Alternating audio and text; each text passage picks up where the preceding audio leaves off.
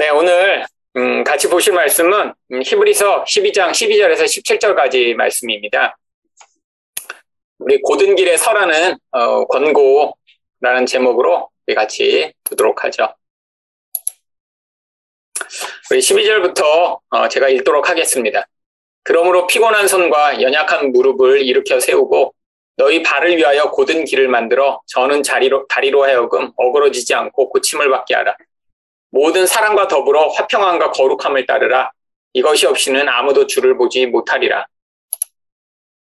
너희는 하나님의 은혜에 이르지 못하는 자가 없도록 하고 또 쓴 뿌리가 나서 괴롭게 하여 많은 사람이 이로 말미암아 더럽게 되지 않게 하며 음행하는 자와 혹 한 그릇 음식을 위하여 장자의 명분을 판 에서와 같이 망연된 자가 없도록 살피라.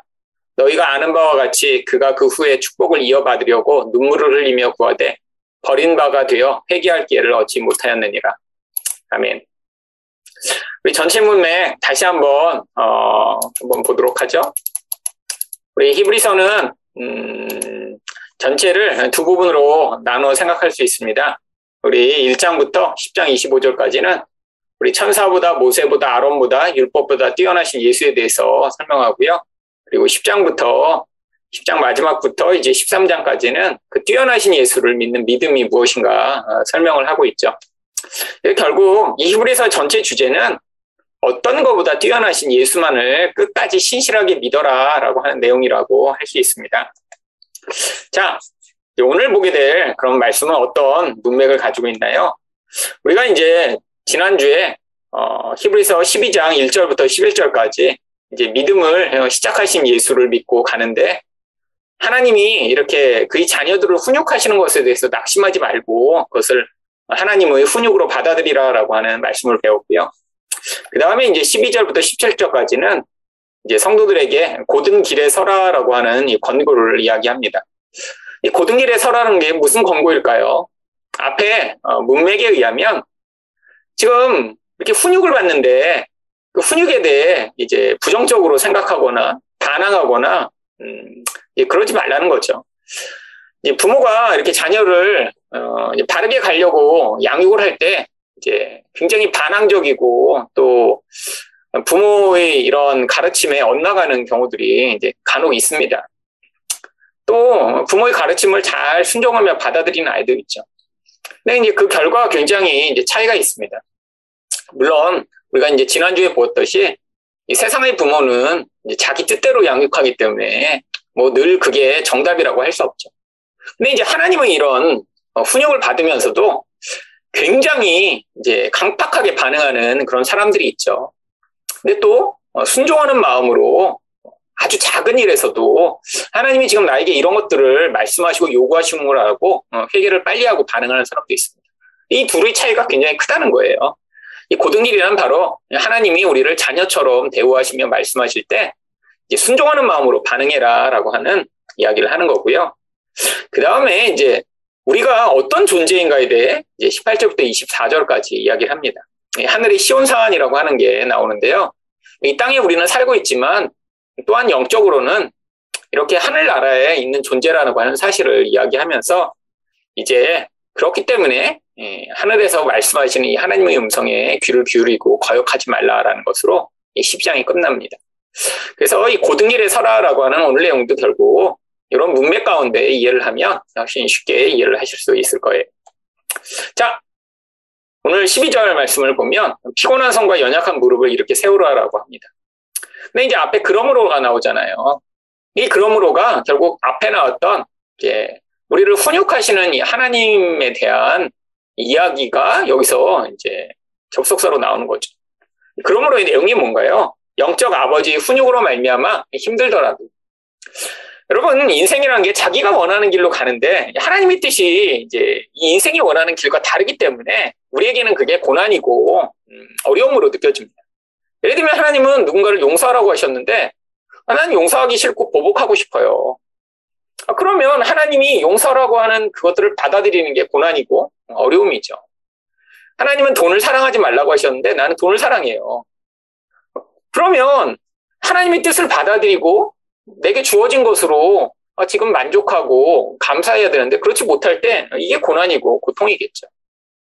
근데 이렇게 하나님이 하나님의 자녀들에 대해서는 하나님의 뜻을 받아들일 수 있도록 이런 훈육의 과정을 통해 개입하신다는 거예요. 그래서 그런 과정에서 힘들더라도 그때 피곤한 손과 연약한 무릎을 이렇게 세우라고 합니다.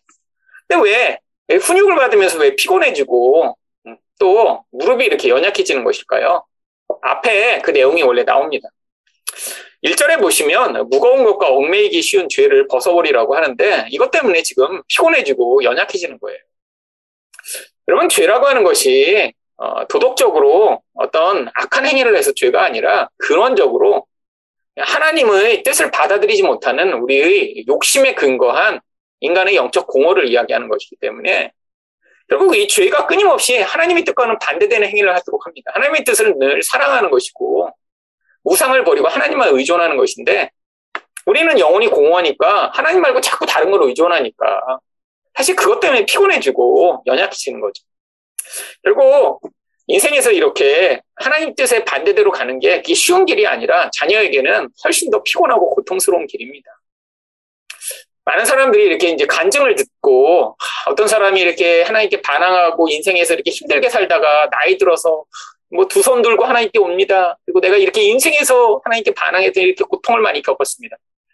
이런 간증들을 옛날에 많이 들었어요. 그러면 야 저렇게 그냥 큰 은혜를 받아서 하나님께 돌아왔구나. 사실 그게 은혜가 아니라 얼마나 인생 내내 반항과 하나님을 향한 거부와 불순종의 삶을 살았는지를 보여주는 증거죠. 그럼에도 불구하고 하나님이 은혜를 주셔서 온 거지만 사실 가장 큰 은혜는 하나님이 이렇게 우리에게 말씀하실 때 빨리 순종하고 빨리 회개하며 무거운 것을 벗어버려 이 땅 가운데 정말 가볍고 쉽고 또 하나님의 은혜와 복이 가득한 인생을 사는 게 훨씬 더 큰 축복입니다. 물론 이런 인생은 아주 큰 간증이 없을 수도 있어요. 그렇잖아요. 뭐, 아, 내가 이렇게 하나님께, 하나님이 작은 것에도 말씀하실 때 빨리 순종해서 그 가운데 정말 사랑하라고 할 때 사랑했고, 뭐, 그래서 그렇게 큰 고난이 없이 지나간 것이 어쩌면 엄청 큰 고난을 통해 하나님께 돌아온 것보다 간증의 측면에 있어서 약할 수 있죠. 근데 그게 훨씬 더 큰 은혜이며 축복입니다. 한국의 간증 문화가 사실 저는 굉장히 이제 뭐 별로 긍정적으로 생각하지 않는데 간증을 하는 분들이 그렇게 큰 간증을 하고 나중에 넘어지고 또 잘못되는 경우 얼마나 많은지 몰라요. 자, 근데 이 피곤해지고 또 연약해지는 두 번째 이유가 영적 아버지의 훈육으로 말미암아 낙심했기 때문이기도 합니다. 5절 보면 그 내용이 나오는데요. 사실 이게 이제 하나님과의 관계의 문제죠. 사실 하나님에 대해 이미 마음으로 우리 하나님은 나를 사랑하시기 때문에 인생 가운데 이런 어, 훈육을 하고 계시다라고 전제로 받아들이는 있는 사람과 또 복음을 온전히 이해하지 못한 사람은 무엇인가 나쁜 일이 벌어지거나 고난이 생기면 하나님이 나를 비호하시기 때문에 내게만 이렇게 하신다라고 하는 이 쓴뿌리가 올라오고 근데 결국 하나님은 자녀로 대우하시기 때문에 개입하시고 세상의 부모는 온전하지 않습니다. 하지만 우리 하나님은 온전하세요. 근데 이렇게 하나님이 우리 인생에서 이런 어려움의 과정이나 또 하나님으로 말미암아 내가 어떤 말씀으로 말미암아 내게 말씀하시는 음성을 들을 때 그렇게 반응하면 이게 결국 하나님과 관계가 깨치기 때문에 그게 우리를 더 피곤하고 힘들게 만든다는 거죠. 그러니까 차라리 고난이 있을 때 아, 하나님이 내 나를 얼마나 사랑하시기에 나를 포기하시지 아니하고 계속해서 이렇게 개입하시며 은혜를 베푸시는가 사실 어, 이런 반응이 더 가볍고 쉽게 길을 걸어갈 수 있게 만듭니다. 자, 그 이제 13절에서 보면 그래서 여기서 고든 길을 만들려고 그래요. 어쩌면 이게 이제 핵심 이제 길입니다. 너희 발을 위하여 고든 길을 만들어 저는 다리로 하여금 어그러지지 않고 고침을 받게 하라. 고든 길이란 게 결국 뭘까요? 앞의 내용에 의하면 결국 죄를 벗어나고 하나님의 훈육을 기쁨으로 받아들여 순종하는 것이 예, 고든 길이겠죠. 근데 이게 쉽지 않은 것이란 결론이죠. 왜 이런 권고를 할까요? 사실 우리 죄를 벗어나는 것 자체가 사실 쉬운 길이 아닙니다. 죄를 벗어나지 못하면 계속해서 어떻게 돼요? 다리가 어그러져요. 어차피 성도는 하나님이 목적하신 그 여정을 걸어가게 되어 있습니다. 도망갈 수가 없어요. 근데 하나님이 목적하신 여정으로 가야 되는데 질질 끌려간다고 생각해 보세요. 결국 자기가 고통하고 자기가 힘들게 되어 있죠. 결국 죄를 빨리 회개하며 하나님의 훈육을 기쁨으로 받아들여야 그게 고든 길을 만드는 것이며 그렇게 돼야 저는 다리가 어그러지지 않고 고침을 받으며 또 영적 여정을 어, 힘들게 걸어가지 않냐고 정말 하나님과 동행하며 기쁨으로 걸어갈 수 있습니다. 아, 물론 이게 이제 뭐 생각한다고 되는 게 아니라 인생에서 받은 그 은혜의 크기와 깊이에 따라 달라지는 것 같아요. 그러니까 제가 정말 예전과 지금 이제 달라진 많은 것 중에 하나가 정말 예전에는 하나님이 내 상황과 뭐 말씀으로 말씀하셔도 죄를 깨닫는데 시간이 굉장히 오래 걸렸어요. 근데 이제 많이 달라진 것 중에 하나가 이제 그 시간이 점점 짧아지고 빨라진다는 거죠. 그리고 민감하게 반응할 수 있게 되는 거죠. 이 차이가 아, 굉장히 큰 것입니다. 근데 결국 이렇게 민감하게 반응하지 않으면 어떻게 되나요? 내가 힘들어요, 내가. 자기가 고통하고 힘들게 되죠. 그러니까 예전에는 하나님이 내게 말씀하시는 그 말씀을 빨리 깨닫지 못하니까 그게 내가 듣고 회개하는 그 여정까지 그게 뭐 몇 개월, 몇 년에 걸치기까지 계속 고통하며 거기에서 이제 계속 쓴뿌리가 올라오는데 물론 그것조차 하나님이 계획하시고 목적하신 여정이었던 것 같습니다. 근데 이제 지금은 빨리 반응하니까 사실 굉장히 이제 삶에서 그 가벼움과 음, 참 은혜가 있죠. 하나님이 결국 우리를 위해 어, 이런 고등기를 만들라고 하시는 거예요. 자, 근데 이제 14절에 보면 갑자기 왜 모든 사람과 더불어 화평함과 거룩함을 따르라고 이야기를 할까요? 결국 이 화평함과 거룩함이라는 게 우리가 죄에서 벗어났음을 보여주는 증거이기 때문입니다. 항상 말씀드리지만 죄는 영적이에요. 잘 보여지는 게 아닙니다. 내가 얼마나 죄에서 벗어났는지 자기 영혼을 볼 수 있는 사람이 누가 있어요. 뭐 말씀을 통해 아, 내가 죄인이구나 아니구나 깨닫는 것도 죄의 일부분을 하나님이 그때 그 상황에서 말씀하셔서 잠깐 알게 되는 것이죠. 우리 영혼의 상태를 알 수 있는 사람은 없습니다. 근데 영혼이 죄에서 벗어나고 있다면 결과로 나타나는 게 많은 사람들과 화평함, 결국 관계의 문제예요. 그리고 또 한 가지, 거룩함이 우리 안에서 나타나게 되어 있는 거죠. 결국 이게 죄에서 벗어났음을 보여주는 가장 큰 증거입니다. 거룩함이라는 게 결국 하나님의 속성으로 말미암아 죄를 멀리하고 싫어하며 정말 하나님의 성품을 우리 안에 가지게 된 모습이니까. 결국 관계라는 게 뭐 물론 모든 사람과 어, 화평하는 것이 쉬운 게 아닙니다. 그렇잖아요. 근데 이제 특별히 우리 안에서 죄가 영향을 미치면 모든 관계 가운데 끊임없이 문제가 발생하게 돼 있어요. 그리고 가장 가까운 관계에서 항상 문제가 생기고 원망이 생기고 그렇죠. 그래서 사실 우리 정말 죄가 우리에게 얼마나 많이 영향 미치는가 우리 가장 가까운 사람들이 사실 우리 거울입니다. 가장 가까운 사람이 갑자기 미워진다. 불편하다. 함께 있는 게 싫다. 원망한다. 화낸다. 사실 우리 영혼의 죄가 어, 사실 그렇게 투영돼 나오는 결과라고 할 수 있죠. 또 한 가지 이렇게 화평과 거룩함은 우리가 하나님의 훈육을 받은 결과입니다. 하나님이 우리에게 개입하셔서 우리를 바꾸시는 아주 중요한 목적이 거룩한 존재, 죄에서 벗어난 존재가 돼 모든 사람과 이렇게 사랑의 관계를 맺는 자로 만드시기 위해서예요. 그러니까 훈육을 잘 받았다면 이런 화평함과 거룩함이 그 삶에서 나타나겠죠. 결국 삶에서 자꾸 이런 모습들이 나타나고 있지 않다면 지금 아직 훈육이 잘 일어나지 않은 아주 어린아이 수준에 불과한 것입니다. 결국 이것으로 증거를 삼으라고 14절에 이야기를 해주고 있는 거예요. 근데 결국 이렇게 되면 어떻게 돼요? 하나님을 볼 수 있대요. 내 성경에 나오는 이 하나님을 본다는 건요, 직접 본다는 게 아니라 하나님과의 친밀감을 이야기하는 것입니다. 그래서 성경에서 이제 산상수훈에도 나오잖아요. 심령이 이제 마음이 청결한 자는 복이 있나니 저희가 하나님을 볼 것입니다.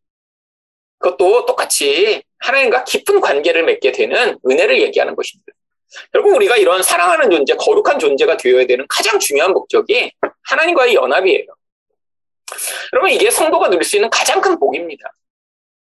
자, 하나님이 우리한테 왜 이렇게 사랑을 자꾸 요구하시냐면, 결국 관계 안에서 이 사랑이, 바로 모든 사람 안에 함께 거하셔서 우리가 그 안에서 같이 하나님과 연합되는 그 놀라운 사랑의 놀라운 깊이와 은혜를 우리에게 주시고자 하는 거죠. 사랑 자체가 목적이 아닙니다. 사랑을 통한 연합이 목적인 거죠. 결국 이거를 약속하고 있는 거예요.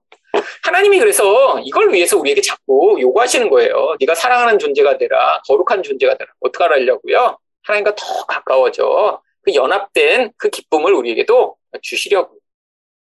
사실 이 땅에서 우리는 이 연합을 아주 일시적으로 잠깐 경험할 수밖에 없습니다. 왜요? 우리는 다 죄가 있고 연약하고 그런 존재라 사실 이 인간의 연합으로 말미암아 누군가가 깊어지면 깊어질수록 사실 불편함은 또 어, 커지기 마련이에요. 왜냐면 자기 자아가 있는데 다른 사람과 연합한다는 게 어떻게 자아를 포기하고 연합이 되겠어요? 서로의 자아가 충돌되기 시작하면 갈등도 벌어지고 문제가 생기죠. 그래서 하나님이 우리 내면을 완전히 바꾸셔서 하나님과 같은 존재가 되어 완전한 연합이 이루어질 수 있도록 이 땅에서 계속해서 개입해 오십니다. 그래서 그것들을 순종하여 받아들이라라고 요구하시는 거예요. 그런데 문제가 이것을 받아들이지 않고 은혜에 이르지 못하는 자가 분명히 있어요. 자, 그래서 이 고된 길에 서지 못한 두 종류의 사람이 누가 나오죠? 첫 번째는 하나님의 은혜에 이르지 못해서 결국에는 쓴뿌리로 하여금 많은 자들을 더럽게 만드는 결과가 나타난 사람이 있습니다. 사실 교회 내에도 음, 참 어떤 음, 정말 하나님의 개입과 음, 하나님의 훈육 가운데 있지만 그거를 정말 은혜로 받아들이지 못하고 원망하고 불평하고 하면서 계속해서 이제 그런 것들을 전파하는 사람들이 있죠. 그래서 이게 이제 공동체를 깨뜨리며 개인에게도 악한 영향력을 미치기 때문에 어, 이런 은혜에 이르지 못하여 쓴뿌리를 내지 않도록 자기 자신을 돌아보라고 하는 거예요. 그래서 이제 16절과 17절에는 이렇게 은혜에 이르지 못한 대표적인 어, 사람들에 대해 이야기를 합니다. 결국 고등길에 서지 못한 인생이 어떻게 될까요? 음행하는 자가 됩니다. 근데 이 음행은요, 뭐 성적인 물론 타락도 얘기하겠죠. 근데 이렇게 음행하는 자의 이 성경 이야기는 본질은 사실 하나님으로 말미암아 얻어야 될 기쁨과 쾌락을 사실 잘못된 방식으로 취하는 모든 것들이 사실 음행입니다. 근데 이게 뭐의 결과예요? 결국 하나님의 훈육을 받아들이지 못하고 죄 안에 머물러 있으면 결국 이게 성적인 이런 타락뿐 아니라 하나님이 계시고 하나님과 친밀해야 될 그 자리에 다른 것들이 들어와 그의 인생을 지배하게 되는 그런 영향력이 있죠. 모든 것 가운데 사실 이런 중독성이 가장 강한 게 물론 음행이겠죠. 근데 이 음행이라는 건 단순히 그냥 한 사람을 중독되게 만드는 거 끝나는 게 아니라 다른 중독보다 어떤 결과를 갖고 오나요? 아까 훈육이 잘 된 사람이 어떻게 된다고 그랬어요? 사실 모든 사람과 평화하고 거룩하게 된다는데 이 두 가지가 가장 깨어진 모습이 사실 음행으로 나타납니다. 음행이 깊어지면 결국 관계가 깨지게 되어 있어요. 그렇잖아요. 건강한 관계를 맺을 수가 없습니다. 또 음행이 깊어지면 죄가 커지기 때문에 하나님의 거룩함과 정반대되는 가장 부정하고 더러운 모습이 나타나게 되죠. 사실 그래서 이 음행하는 자를 대표로 이야기하는 거예요. 근데 또 한 종류의 사람이 있습니다. 바로 망령된 자예요. 이 망령이라고 번역이 돼서 사실 이게 오히려 더 이해하기 어려운데 영어 단어로 보면 훨씬 쉽습니다. 가드리스 하나님 없는 자예요. 근데 이 하나님 없는 자의 에서의 그 대표적인 모습이 뭐예요?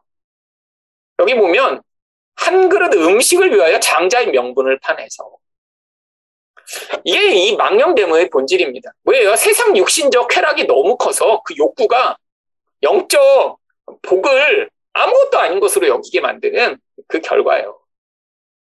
사실 다르게 이야기하면 뭐 현실주의자, 쾌락주의자, 음, 또 세속주의자의 전형이죠. 나중에야 그 복이 얼마나 중요한지 간구하지만 어떻게 돼요? 축복을 받고 싶어도 회개의 기회조차 얻을 수 없는 상태에 빠지게 되어버린다는 것입니다. 그리고 이런 모습이 가장 대표적인 이런 고든 길에 서지 못하고 은혜 가운데 떠난 자의 모습이죠. 그리고 자기가 고통하고 자기가 정말 그 은혜에 떠난 모습이 에서의 모습에서 대표적으로 나타나고 있습니다. 자, 오늘까지, 어, 여기까지가 이제 오늘 말씀이고요.